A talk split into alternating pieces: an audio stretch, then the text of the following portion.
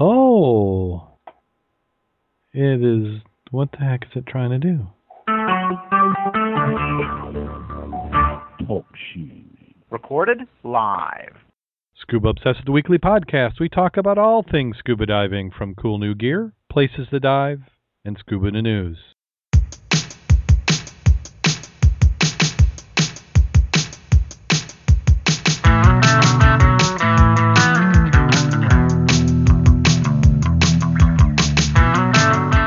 Obsessed episode 164 is recorded live Thursday, June 13th, 2013.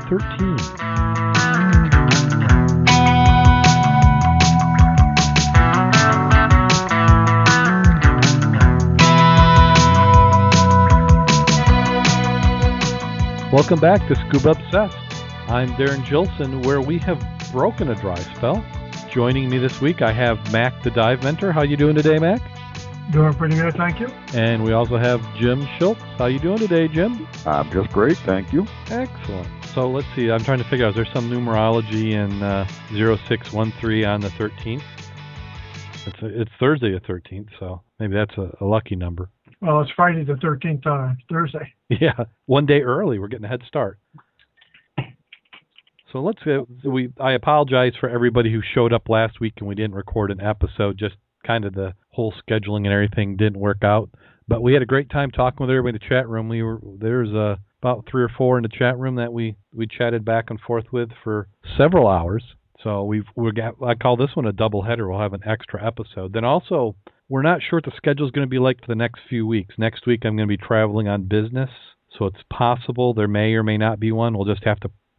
I think I can do it. If I cancel it, I'll be sitting in my hotel room doing nothing. But if I say we're going to do it, then I'll have business meetings all the way till 10 o'clock. So we'll see. And then the following week, we'll be doing a bye, so there won't be any episode. I'm going to be at Boy Scout camp with my son, like I was last year. This year, just a little bit earlier. And then the following week is the 4th of July. So if you guys can write in to us and let us know what you'd like to see, do you think we should record on the 4th of July? Should we do maybe a best of or some sort of edited episode? Should we record on a different night? Maybe have a pre-recorded one? Let us know.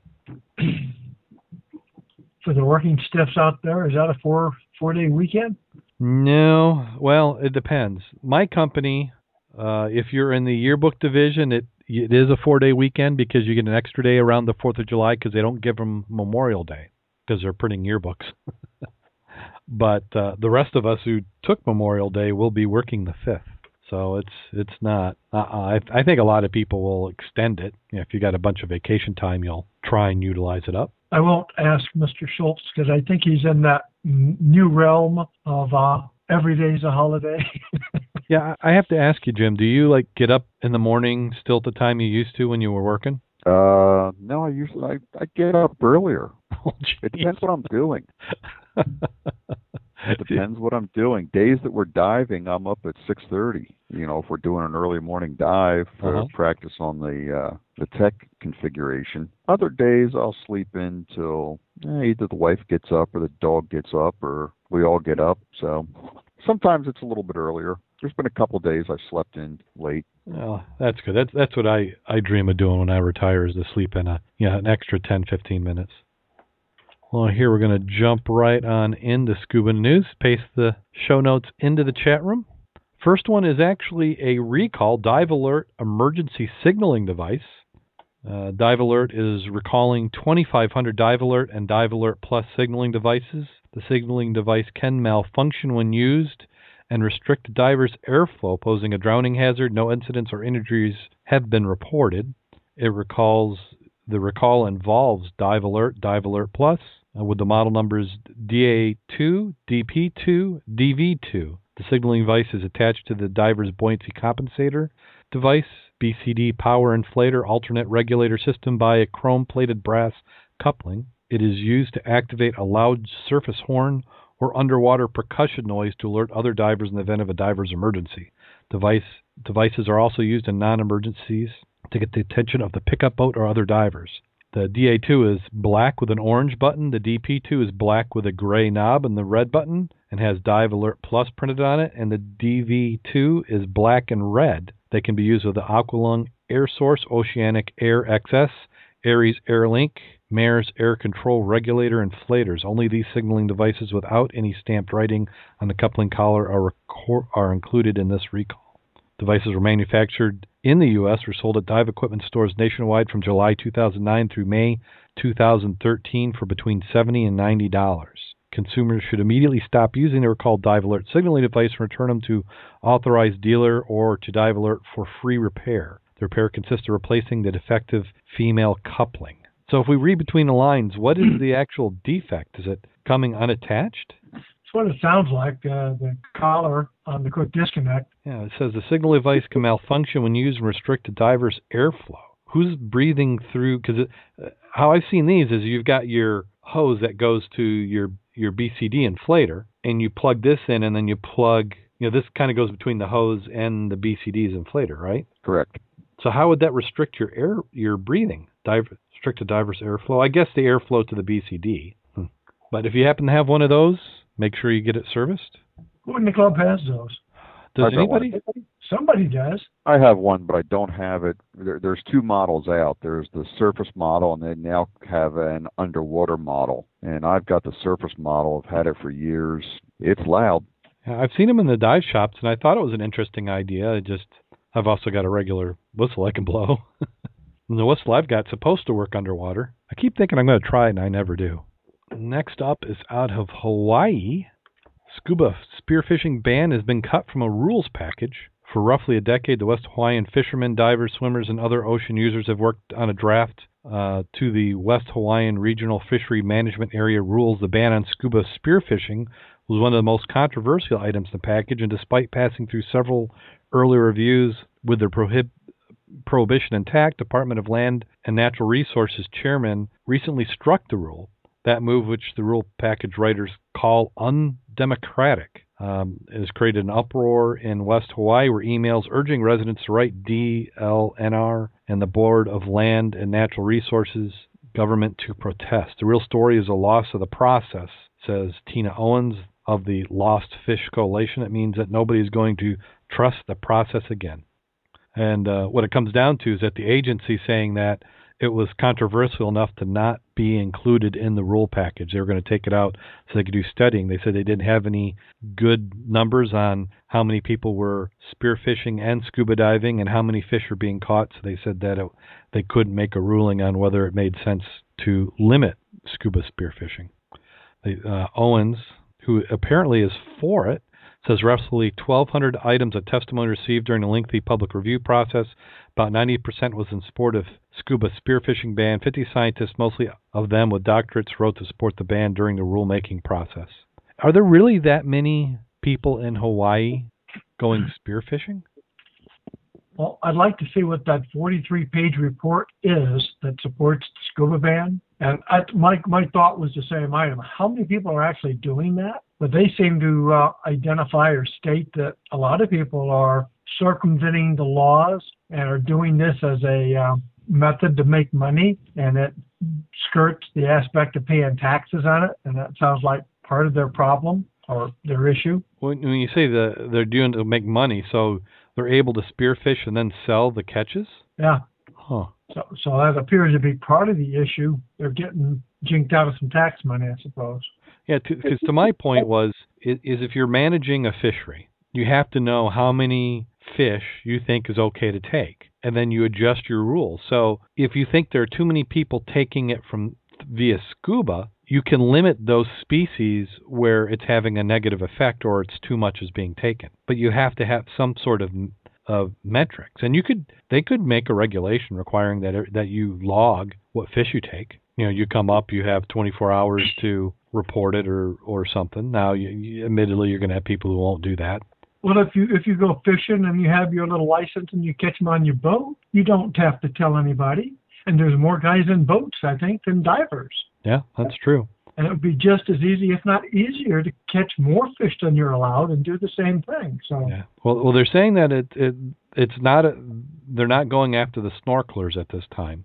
So snorkeling was going to do it, and at one point they said something about that all the scuba divers are old and fat and weren't going to be and didn't have good enough air holding capabilities to go and get the the fish via snorkeling? I don't know. They said of 1,200 items of testimony during the lengthy public review, 90% was in support of the spearfishing ban for scuba. 50 scientists, most with doctoral degrees, supported the ban. Okay. Then the opponents say they know they're not going to have the numbers to sway the public hearing, so they go to the backdoor route. It sounds like... Well, to me, this is a bigger issue, which unfortunately as scuba divers, we're going to get shafted. But to me, this is just making fishing illegal. This is what these groups... Let's see, who's this Lost Fish organization? Do they support fishing at all? I mean, PETA doesn't support fishing. I just know I enjoyed fishing underwater like we did 2 years ago, and that was a lot of fun. Now, of course, we didn't use a spear gun. It was still fun. Yeah. We'll have to come back and do a little bit of research on this, but I have an idea this one's not over with. Yeah. Now, here's one. Miracle at Sea. Let's see how quick this is. That guy is so freaking lucky. And I would be... Can you imagine being in a freaking sunken boat upside down for 2 days? Wouldn't you go freaking nuts? Oh, well, the thing is I'd probably been dead, because an hour into it, I'd have been trying to find my way back out. I mean, we probably, gosh. Okay, so what this one's from, and it's from May 31st, and it was from the end of May. It was reported that earlier that week, a tragedy struck offshore Escrovus, Nigeria, and it was the 26th of May when the anchor handling tug Jaskin-4 sank in heavy weather. Divers recovered 10 bodies from the sunken ship, and one is still missing. Miraculously, however, the ship's cook, Mr. Okini Harrison, was found alive after spending roughly 2 days inside the sunken vessel at a depth of 30 meters, or just a little under 100 feet. The fact that this person survived is incredible, commented former U.S. Navy salvage officer Patrick Keenan. After spending 2 days at 30 meters in depth, he had become saturated, meaning his body absorbed all the pressurized gases and equalized the surrounding water pressure, bringing him to surface from that depth, and after having been saturated at 3 or 4 atmospheres, could easily have killed him. So in commercial work, you call that a saturation dive. Absolutely. So not having experience with that, what's a table say for a saturation dive at 100 feet? How long would that take you to come out? It's your normal dive table. It's just if you exceed that, then once you're saturated, you're saturated. Wow. I'm just curious, one is, how large was that compartment he was in that he'd have enough air for 2 days? Second is, he must have been in some kind of dry environment, obviously, to have a bubble. Otherwise, why did not hypothermia kick his butt? See, where this say... Being in there for 3 days in the dark? Whoa. Now, this Nigeria, is it maybe hot enough, tropical waters? About 100 feet down? Yeah, that's true. He must have been... Yeah, it must have been large enough to where he was not actually in the water. And I'm thinking it had to have flipped upside down, that he was somehow in the hull. I'm looking at the boat. I'm just trying to figure out where in that boat he was at, and why was he the only person that... I think he was in the engine room. Was he in the engine, or was this guy the cook? This is the cook. Yeah. When they keep saying cook. There was a follow-up article on G-Captain where they did an interview with him that I didn't get a chance to read, but I think if you look up G-Captain, you'll find it. That's where we got this article. Actually, you got the article. Yeah, that was the original article, and then a couple days later, 2 or 3 days later, they had a follow-up. Let's see. Wonder if we'll be able to find it in here. I think the internet's broke. Well, that he was just one lucky turkey. That's all I could say there. Yeah, I mean that's not.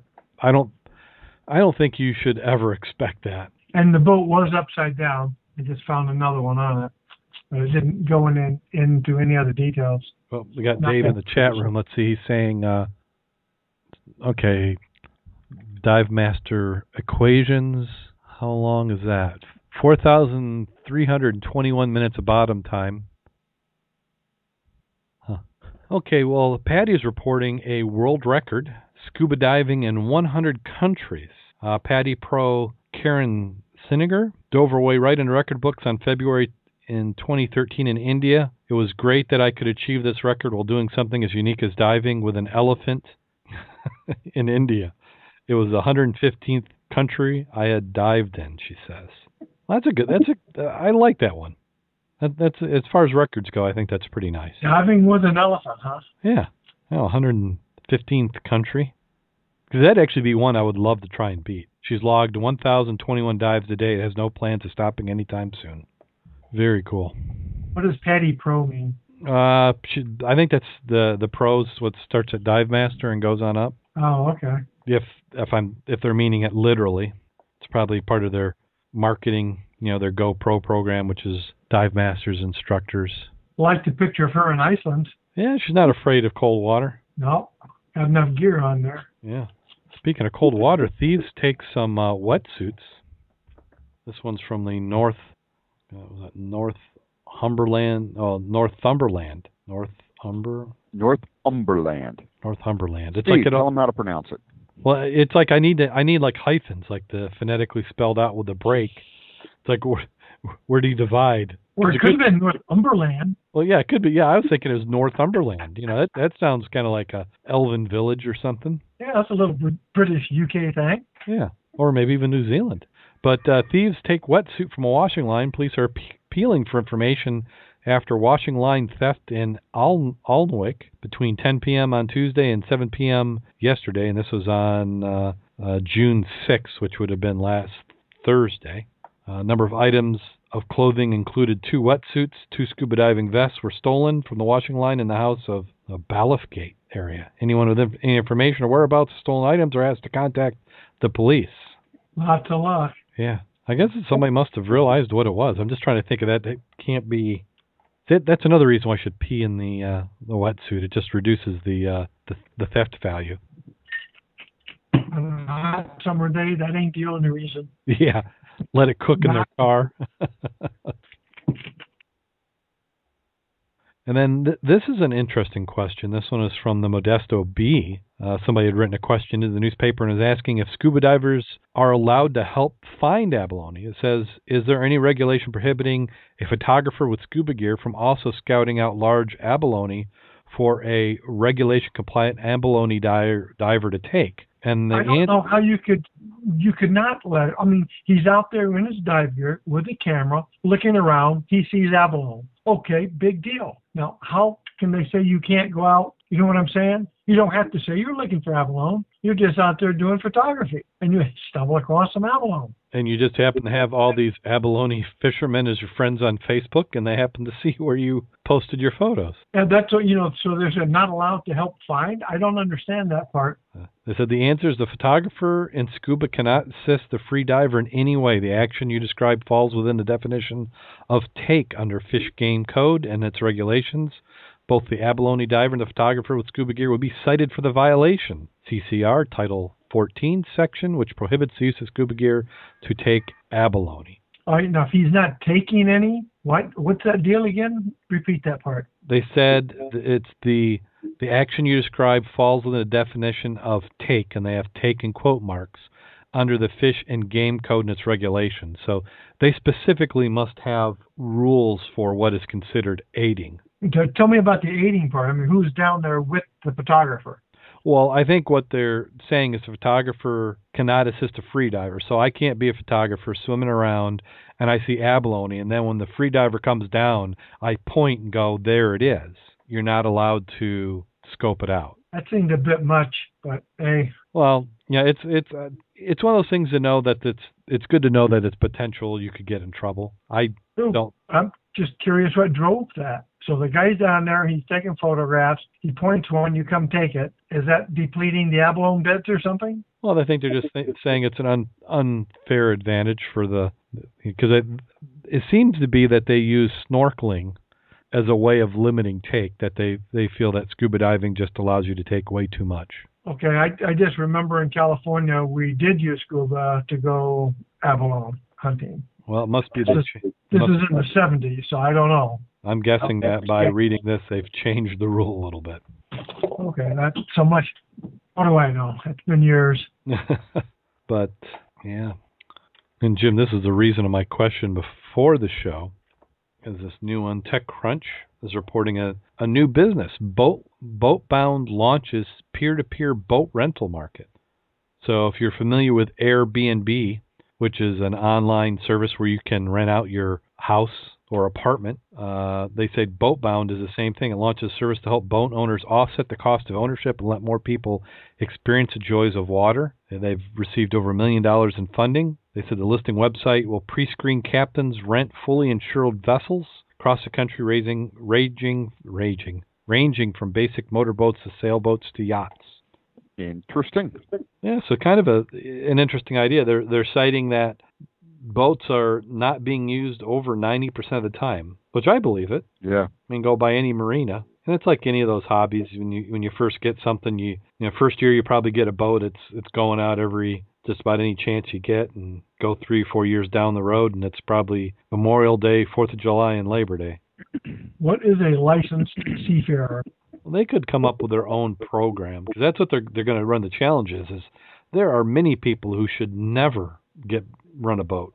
Yeah, so what is licensed seafarer? Anybody know? I haven't heard anything. I know that the Power Squadron, is it Power Squadron? Am I mixing up my groups? Has a boat safety course that they encourage people to take. Okay, I think we're going to get cut here in a minute. Jim's dropped. It says they have a variety of boats with top destinations, including San Francisco, Miami Beach, South Lake Tahoe. It said owners set up listings with their boats, descriptions, amenities, details, engine capacity. They have 50 boats in a listing. Has almost 1,000 already pre-approved. They'll be added to the site over the next weeks once scalability is ensured. Going rates are going to go from a few hundred to a few $1,000s a day, depending on boat size. The fees pay for comprehensive insurance plan at covering a boat with up to $2 million plus an extra $1 million liability. It means any size boat is covered for anything from scratches to dings to sunk ships to broken docks. To make sure that doesn't happen, renters must be licensed seafarers. So that's what you're talking about.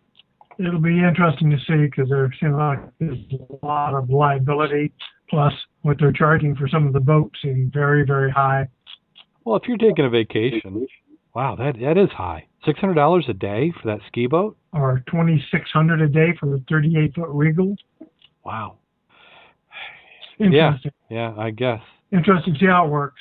Yeah, well, and I went to that website. They had official boater safety certification. So it's an online, it says they offer a boating safety course approved by National Association of State Boating Law Administrators and recognized by the U.S. Coast Guard. I don't think that's a real thing. I mean, they're obviously selling it, but I don't think there's... Maybe that's the market. I can just sell you that service for $30, and 150,000 times 30. Yeah, maybe that'd be nice. Yeah, maybe we need to check to see if the guy who's putting up the site together also owns his boat licensing course. I think Canada has a boat licensing service. See, in Canada, it looks like Canadians operating power pleasure boats in all provinces are required to take an exam, where we don't in the U.S. Yeah, give them time. It'll start out free, and then they'll charge them, and then it'll be an annual, and then it'll be a monthly or something. Yeah. Well, the bad thing about that is, say I'm not a captain, but I'm on somebody's boat, and then for whatever reason, say he gets seasick or appendicitis or something, and then I need to bring the boat in. If they come up with that regulation, I don't have my license, then that's illegal. I'm sure they could say the same thing about driving a car. So, oh well. Yeah, it's bound to happen. Oh, guess that wasn't quite it. Okay, there you go, chat room.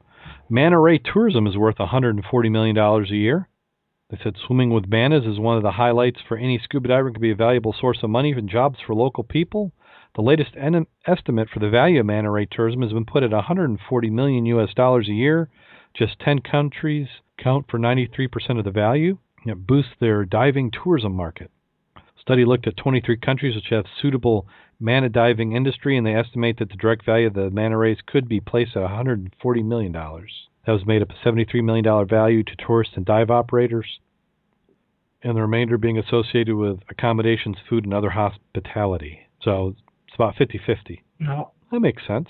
I could see that. Also trying to figure out what the motivation behind the study was. Is it to encourage more manta diving? I don't know.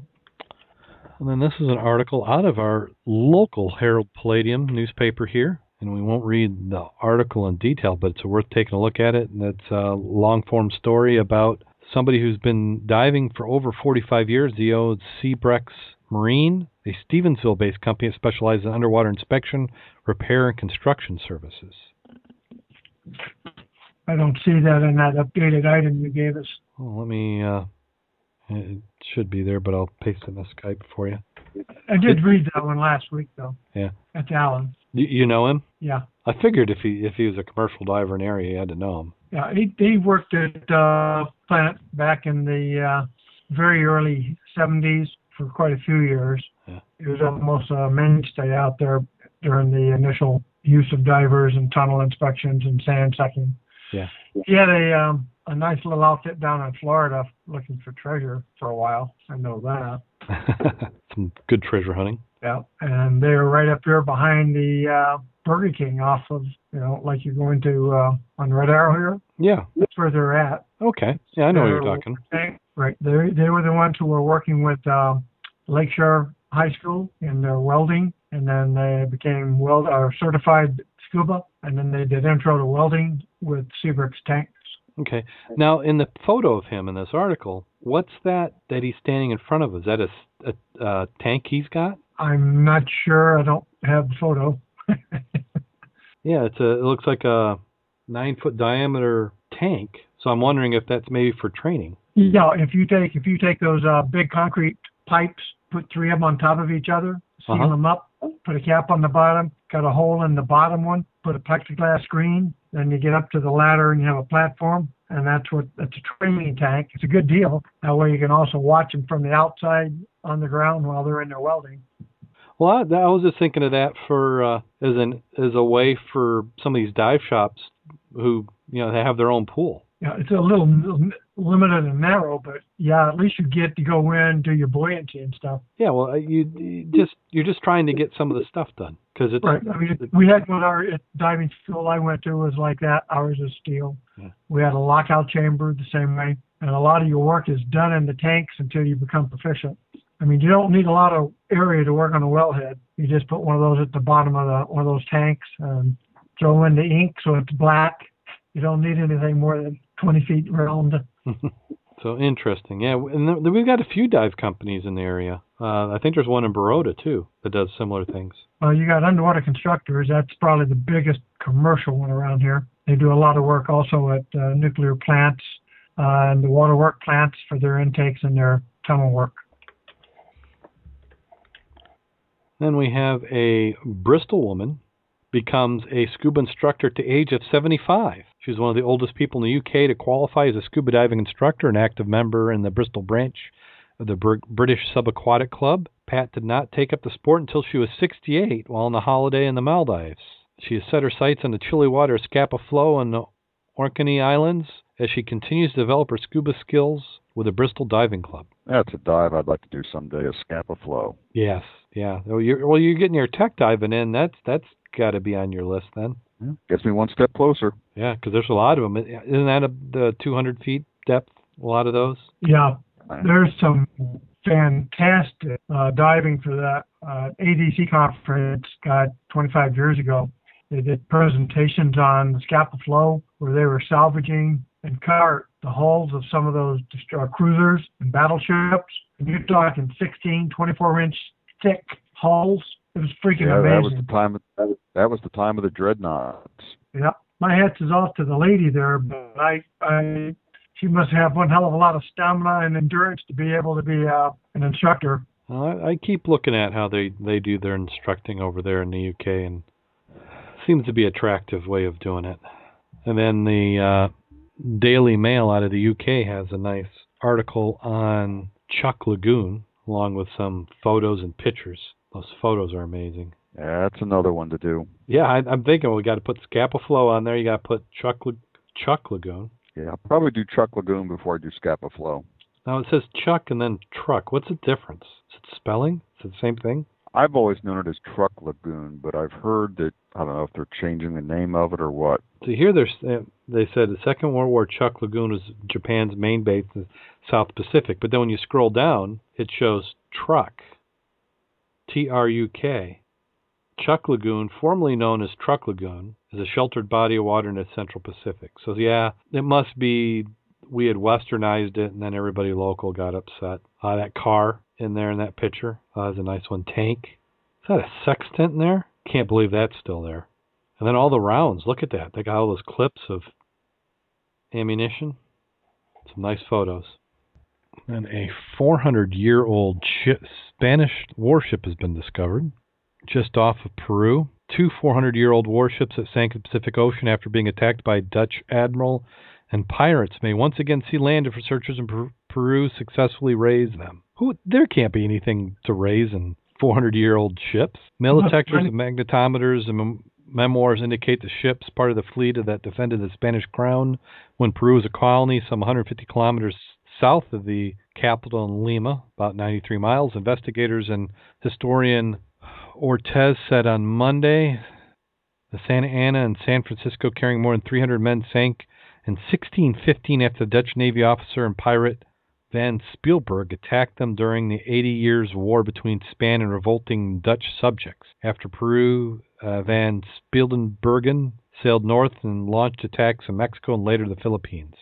Said no gold, no silver, but there would be invaluable clues about our history and culture. That's one of those return on your investment. I want to see what you're going to make out of that deal. Well, they're not. I can't see them making anything off that myself. And then here's a bomber being raised. Come on. Oh, internet must be down in the UK or something. Wow. Either of you able to get it to come up? It came up on mine, yeah. Goodness. I have to restart it. It's not coming up. This internet thing's just a fad anyway. Yeah, it's coming up for everybody else. Yeah, well, until it comes up, I can't tell you what the article is, but the picture of the plane looked pretty rough. It was nicknamed the Flying Pencil. Yeah. It's a very narrow aircraft. Yeah, and it must have been fabric covered. I don't believe it was fabric covered. I'm trying to remember. I just don't remember it being fabric covered. Okay, well, I'm going to a different browser now. Maybe. I cannot get it to come up on either browser.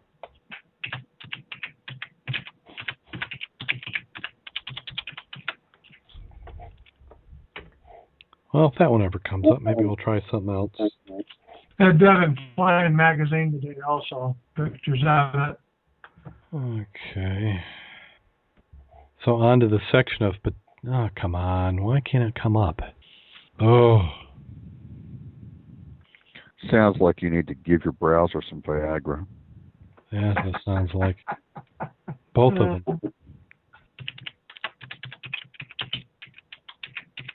It's almost like the UK has blocked me. It says waiting for mirror.co.uk. Try what I just sent you. Huffington Post. Okay. It's got the same pictures as what you wanted. Did you see the one I sent you? Yeah, I'm pasting that one in. See if that one comes up. Well, I say it's going to be exciting for everybody to wait for my internet browser to go. Nope, that one won't come up either. Well, sorry about that. I mean, I can get to other websites, no problem. Yeah. I love it when it asks you, are you sure? You sure Huffington Post is a website? Well, whatever I just sent you, that's what I got. The chat room's saying it's because I keep killing the pronunciation of their locations. They banned me.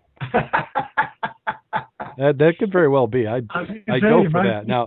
Okay, here the Huffington Post starts. At least I got a title: German World War II bomber raised from the English Channel. British Museum on Monday successfully recovered a German bomber that had been shot down over the English Channel.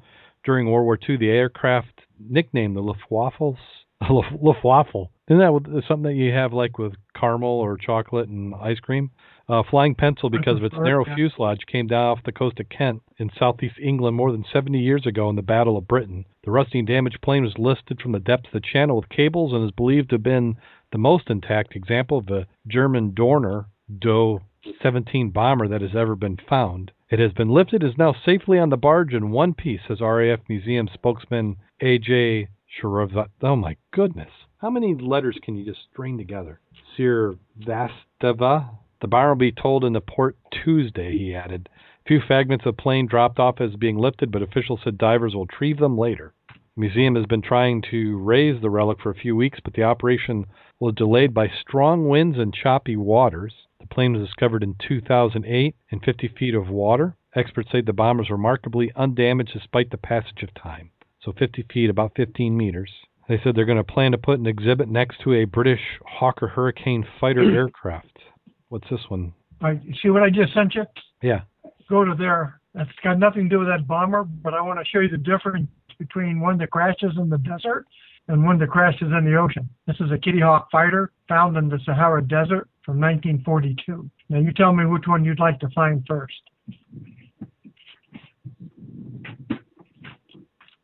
Okay, well, that one's taking its sweet time to come up.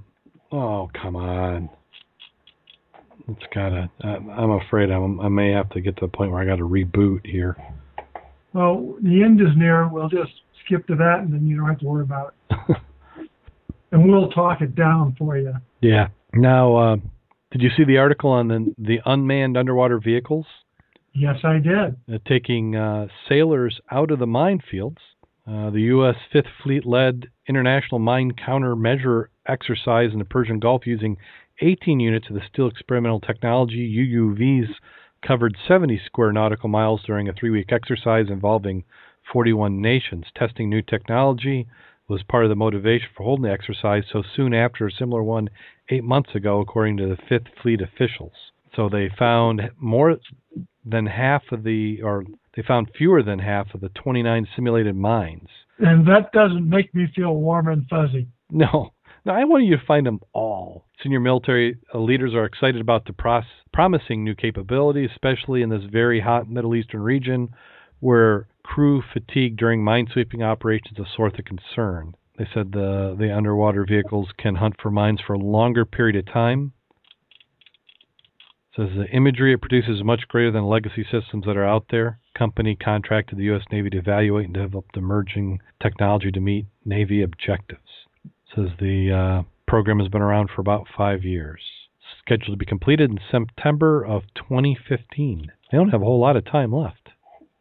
And then did you see that other potential cool scuba gear, Mac? An underwater wreck? Well, that's what the guy thought it was, but he's not really sure if that's actually a wreck-finding device or not. No, that's a freaking tank, and that's a way they can cross a very large, a huge snorkel device on a tank. That's what it looks like, doesn't it? Yeah. So you just think that was for crossing bodies of water? I've seen similar ones, but never one that extensive. But I am curious what that junk in the front is. That looks like an underwater drilling mechanism there in the front. It does. Now you say drilling, that does look like a drilling rig, doesn't it? Yeah, that's really weird looking, isn't it? Yeah. I don't know enough about tanks to know what country that is, but it kind of looks Eastern European, doesn't it? Yeah, it looks German. Huh. I'm trying to read the item there, and it talked about, this is a guess, it looks like an underwater wreck recovering. Dive down to the wreck, pump it full of air, and raise it. Yeah, I don't know if I buy that. Somehow water related. I think you're right with the drilling. I wonder if that could be for like blasting or doing footings. No, but you definitely. I mean, you're talking shallow water as high as your tower there is, because you can see the snorkel coming up from the engine compartment straight up above to the back, and you'd have good air circulation with your blower to the tank. But how the hell they're going to see anything? I don't have a clue. Yeah, I don't know. And it's an older. Different. Yeah, it's an older photo. I'm trying to think of that. That wouldn't even have any good use for mucking either. Interesting. Okay, that article finally came up. That World War II Kitty Hawk fighter found in the Sahara. Yeah, that one looks a little bit better condition. Yeah, especially the cockpit. Looks like you get it and fly it away. I seem to remember this one that was May 11th of last year. That was a P-40 Kitty Hawk. Yeah, definitely a much better condition. And then we have a video of the week. This is a behind-the-scenes video. Puget Sound? Puget Sound, Laura James. Okay. Yeah, that's up there in near Seattle. And we've had some of her videos before. She had the one where she was taking video of the outflows when it stormed. So this just talked about some of the diving she had been doing. So one of the new videos, we've added a few new videos in the last few weeks. So head on over to the divevideos.scubaobsessed.com website, or you can get to it from the scubaobsessed.com website. There'll be a link there, and you can head over and look at the new videos. Wow, we blazed through that. Oh, and then we do have a DEMA. DEMA is promoting geocaching. They said they're going to continue to promote continuing education and local diving using underwater treasure hunting game of dive caching. This is a press release from DEMA. The summer diving season is in full swing, and retail store owners and store staff and instructors are searching for new ways to engage your customers and encourage them to take their diving skills to the next level. Dive caching is a perfect activity to help you promote local diving within your community and encourage your current customers to refine and further develop their diving skills. Dive caching and underwater treasure hunt for certified scuba divers is designed to help support fun local dive and includes the use of technology and a few basic diving skills such as navigation, buoyancy control, search and recovery techniques. Using dive caching, retailers can promote fun and simple local diving activities and encourage their customers to improve their treasure hunting skills by enrolling in continuing education classes. Dive caching gives divers a new and unique reason to get back in the water and improve their diving skills as well as update their diving equipment for the season, which would explain why DEMA's interested. Yeah. The thing about it is it's good and dandy that they go and issue a press release and say everybody should do this, but what solid items have they taken to actually promote this? Because I think it's an excellent idea, but is it even legal? Is dive caching something legal for us to do? Can I go and get a container and stick that out in Lake Michigan for people to go and find and do dive caching with? I'm going to say probably. Well, why not? Well, what's the difference between dumping your trash out there? Is that legal? That's not legal. I mean, I don't have a problem with it, but I think if DEMA wants to encourage this, they need to clarify the laws, and they also need to do something, set some standards for it. I mean, above on the surface, regular geocaching, there's some standards. Somebody needs to have some for underwater, and then also have a state-by-state directions explaining to how it applies in each state, where and it can be done. So I think they're just grasping on it, saying it's a good idea, which I do think it is an interesting idea, but there needs to be a little bit more done to this. Also, it seems like this would be a perfect opportunity for competition, wouldn't you say? Sure. I mean, like you could have an official course set up, and you say everybody registers for $20, and the person who finds the dive cache the quickest, using approved techniques, and it's a timed event, so each person gets a certain start time and end time. Isn't that called a treasure hunt? Yeah, called a treasure hunt, whatever. But I think it'd be an excellent program, because something like this I think would be like Gull Lake. I mean, Gull Lake would be a perfect spot for it. Now, I do think it would be legal there. Do you think all those items that are sunk out there were legally sank? No, well, right. Yeah, sure, of course. Oh, okay. Yeah, I'm sure that way too. Yeah. So interesting program. I would just like them to actually do something other than to put a press release out on it. Okay, so let's get out of that. Let's get done with the news. Now, Mac, have you gotten some scuba diving in? Well, yeah. I think everybody on the errand this week has gotten wet. Yeah. My only complaint is I don't have anybody telling me who's diving, where diving, what did they do, so I can update the club site. Therefore, I have not updated the site until people tell me what the hell they're doing. It was on Facebook. But anyway, yes, I got out the pawpaw. You got out the pawpaw? Yep, there is no weeds. There's a little bottom vegetation. Visibility yesterday, maybe 4 feet if you're lucky. Got past the thermocline at 20 feet. Got damn cold, and then visibility picked right up. No weeds in pawpaw? Nope. Remember last year at the sonar treatment? Yeah. I tell you, all those places that had tons and tons of weed ain't got it. That is unbelievable. Well, we've got to go look for a boat then in pawpaw. This weekend might not be. They're talking about Lake 16, but maybe pawpaw wouldn't be a bad spot either. So any back place to go ain't too bad. Yeah. Well, let's see. Jim Schiltz, myself, Kirk, and Bob went out on Lake Michigan. We went out of South Haven, and we went and dove the Rockaway. So ended the dry spell. Oh, my gosh. And so what was your thought on the dive, Jim? We had fantastic visibility. It was really nice. Water was chilly, but this was really great. Got to see a lot of that wreck. It's got some nice pieces to it to look at. Wouldn't mind following the chain out further and seeing if we could find the anchor that should be on the end of it. I don't know, Mac, have you ever seen the anchor on the Rockaway? On the Rockaway, no. It's probably buried pretty deep. Yeah, there's a chain. But, yeah, I was the last one in the water, and I had to go and grab back onto the boat. I think my wetsuit has officially given up the ghost. It was frickin' cold. That was, this is for June. We should not have water that cold. I need to download my profile, but I know at the bottom I was recording 40. And I think my computer records a little colder than everybody else's, but yeah, I think I had 43. Yeah, I had 40 on my computer as a cold temperature. Let's see, but let me pull it up here. I got my tech buddy. Yeah, the visibility. I mean, you're not kidding. We were halfway to the bottom, which that's a rockaway in about 60 feet. 65, I think, was the deepest I had. Yeah, 65 feet.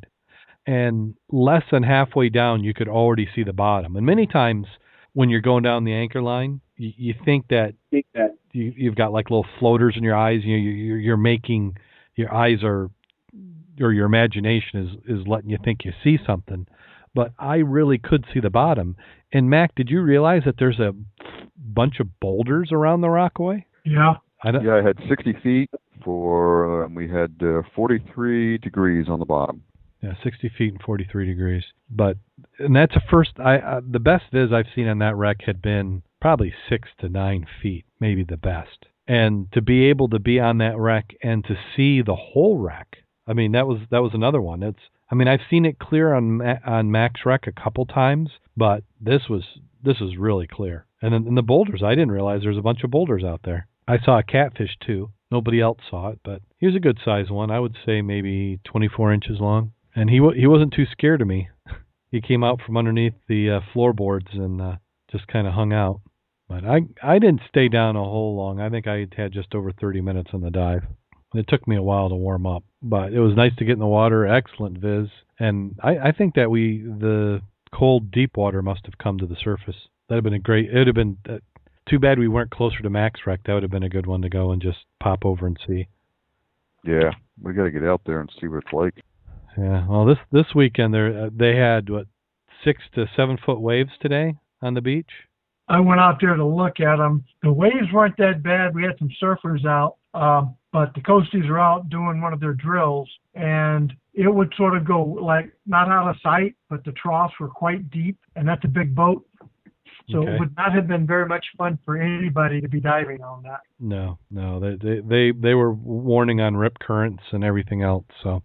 But I kind of like I like going to the beach, the place you really shouldn't be when it's like that. So it's going to be a few days before that settles down. God, summer's slipping away too. But that was perfect. We had the wave height on Lake Michigan was between 0 and 1 inch, and I think that 1 inch was just ripples from other boats. There was literally nothing.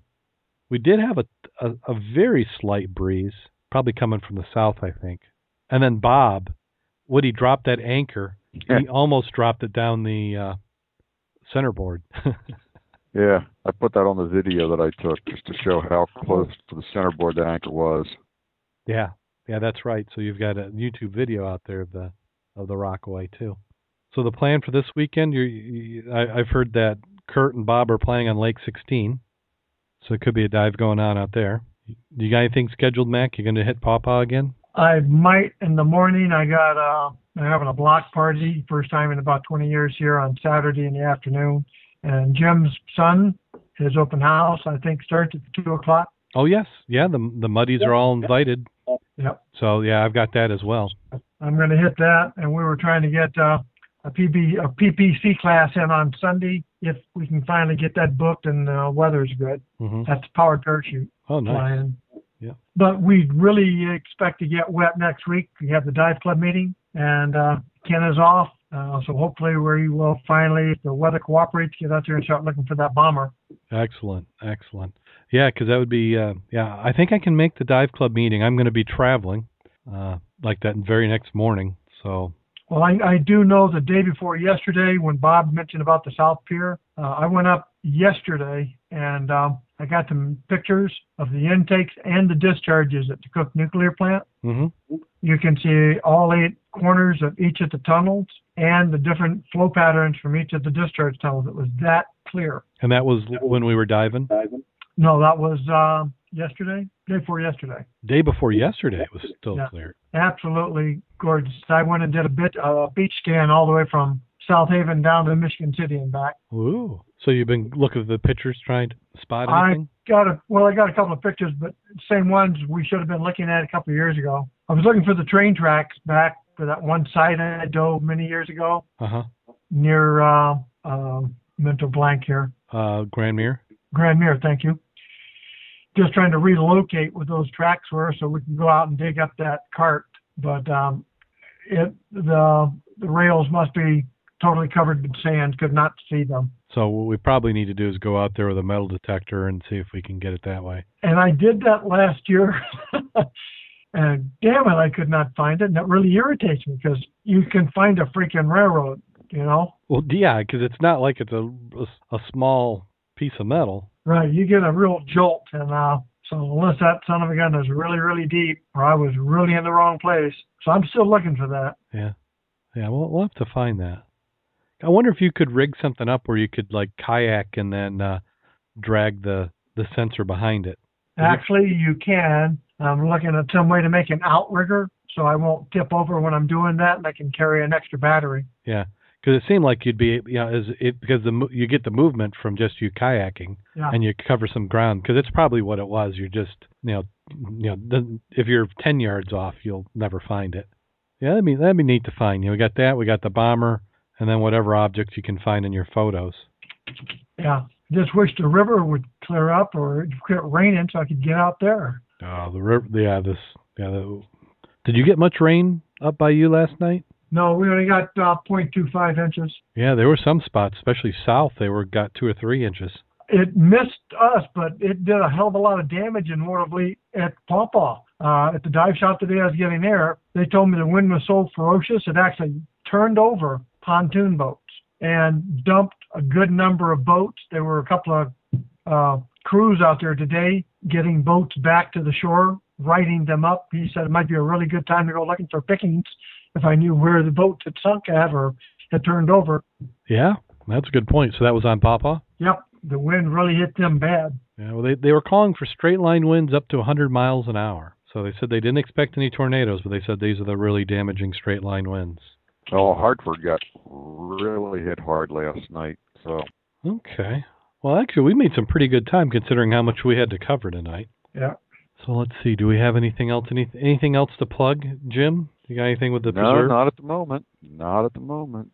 Okay, and then the Mud Clubbies, we got a meeting next week. Yeah. And everybody else, if you're not getting out, if you're in the U.S. or the Northern Hemisphere and you're not diving, what's up?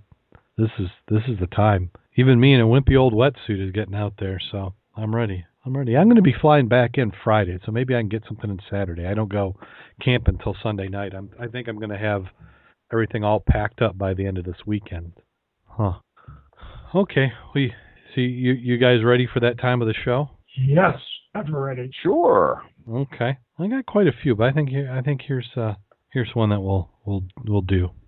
A guy who happens to not be a scuba diver is caught by a ranger eating a bald eagle and consequently put in jail for the crime. On his day of his trial, the conversation went something like this. The judge: do you know that eating a bald eagle is a federal offense? The man: yes, I did. But if you let me argue my case, I'll explain what happened. The judge says, proceed. Well, I got lost in the woods. I hadn't had anything to eat for 2 weeks. I was so hungry. Next thing I see is this bald eagle swooping down at the lake for some fish. I knew that if I followed the eagle, I could kill the fish. Unfortunately, in the process of taking the fish, I killed the eagle. I figured that since I killed the eagle, I might as well eat it since it would be more disgraceful to let it rot in the ground. The judge says, well, the court will take a recess while we analyze your testimony. 15 minutes goes by and the judge returns. The judge says, due to extreme circumstances you were under and because you didn't intend to kill the eagle, the court will dismiss the charges. But if you don't mind the court asking, what does bald eagle taste like? The man says, well, Your Honor, it's hard to explain. Best I can describe, it's a combination between a California condor and a spotted owl.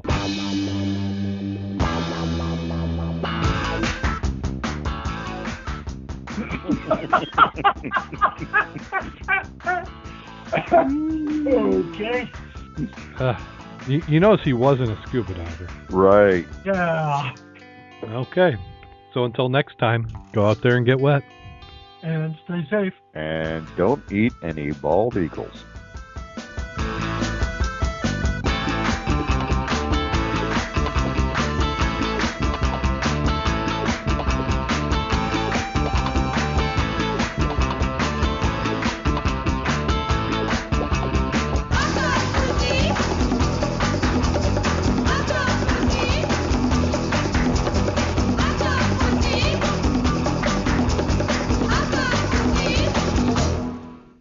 Call recording has been completed. Good night, Dave. Night, Dave. We lost Steve earlier.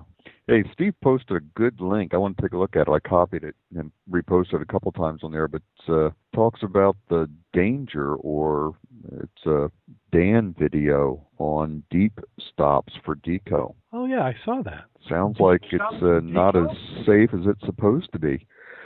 You mean that 50-50 type? What's that? You mean the 50-50. If you're at 200, you come up to 100, then 50? Yeah. Really? Yeah, so it's, that. Yeah, it's hang on a second. Yeah, let's see if we can find that link. Let me do this for you.